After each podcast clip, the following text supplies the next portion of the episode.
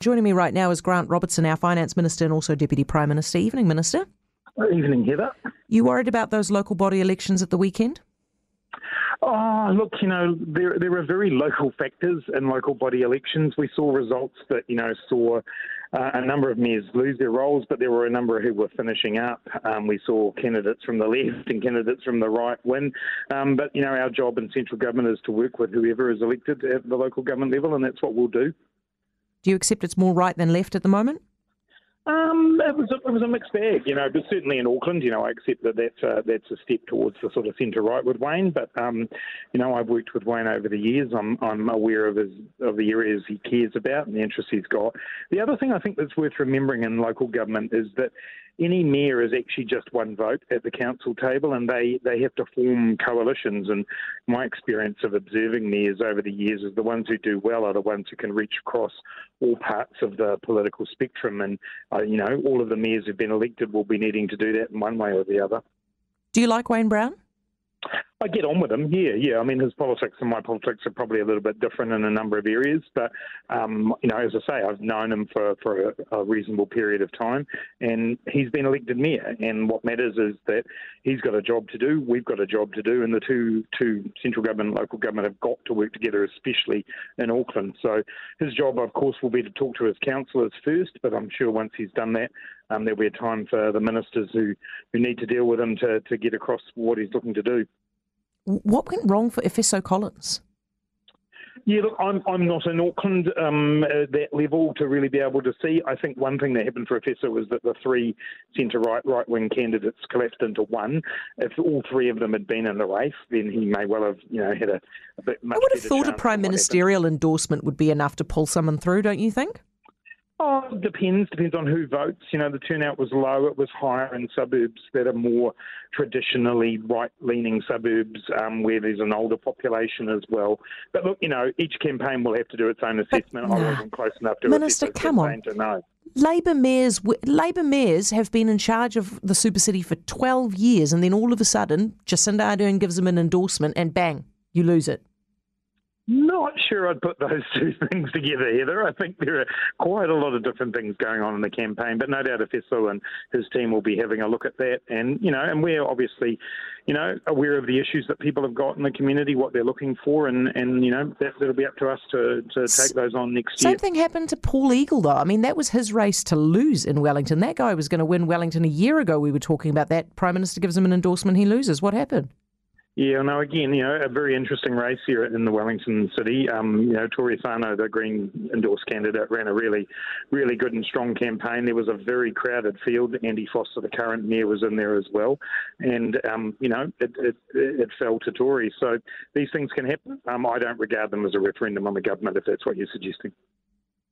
Shouldn't you though? Because you see, I mean, I don't know if you watched Q and A last night, but every single mayor basically who was lined up said, "No, we don't want three waters. We don't like three waters. We don't want it. We don't want it." Don't you guys think you need to go have a look at what you're being told by the local government elections and drop some of these well, policies?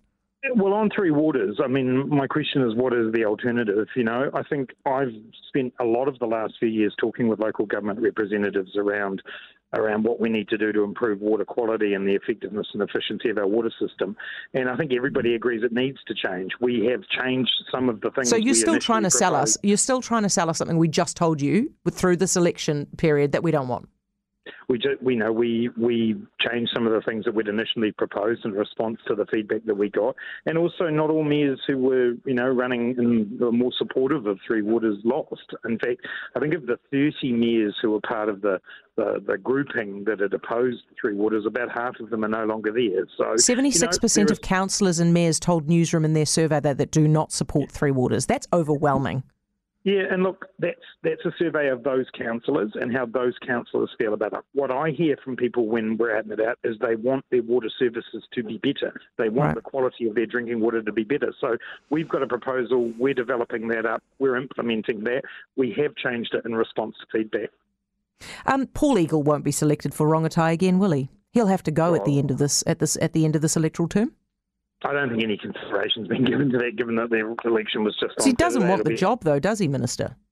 well, he wanted the job of Mayor of Wellington. That doesn't necessarily mean you don't want another job, but that'll be for Paul to decide over the coming months, and I'm sure he'll be giving some thought to his future. Now, on the Crown accounts, well done. They're really flush, and we're all very excited about. What we're excited about is getting the tax cuts. You're considering them, aren't you? Well, not the tax cuts that National's proposing, no. But some tax really, cuts. Well, we haven't done our tax policy for the next election, and we'll, we'll have a think about that. But I wouldn't want anyone to see the Crown accounts as being some kind of license to go off and do that. We've still got a $9 billion deficit. Now, that's much better than what was what we thought we were going to have. The economy has gone better, but it's going to be a very careful balance as we look at a very difficult year ahead for New Zealanders as to what we should be doing as a government sure, everyone would love the idea of being able to do tax reform, but we've still got to make sure that we've got public services, and we do need to start to get the books back to a bit more normality after the big COVID times. Will you adjust the tax thresholds? Uh, well, we're not going to do that this term because we've already said oh, that. but will you do it after this election? We haven't, we haven't, written our tax policy either.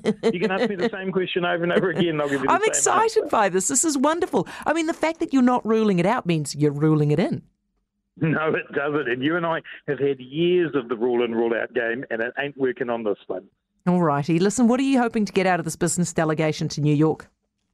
Well, I think it'll be a great chance to reconnect with with an important market over there on the east coast and hear from you know some pretty interesting people within the American economy and, and within New York about where where they're at. I then go on from New York to Washington for the World Bank and IMF meetings. I'll be meeting with the US Federal Reserve um, chair, so the equivalent of Adrian Orr, plus members of the Biden administration. So, big part of our reconnection strategy and, and getting on top of you know the trends which are which what happens in the states has a big impact on us. So it's important to get face to face with those people. Are you flying back on that Auckland New York route? New I'm York Auckland? not. I'm flying over on the New York Auckland route, but um, because I'm in Washington at the end, I'm coming back from there. How are you coming back from Washington via LA? Yeah, because we don't go direct from Washington. Because you, you could just you could just train back to New York and catch that flight, or are you No, trying to avoid it? I'm, no, I'm not trying to avoid it. it. It runs three days a week, and it doesn't work with the day that I'm Okay. coming back. Fair enough, fair enough. Hey, um, keep safe and enjoy the trip. Grant Robertson, um, Deputy Prime Minister and also Finance Minister.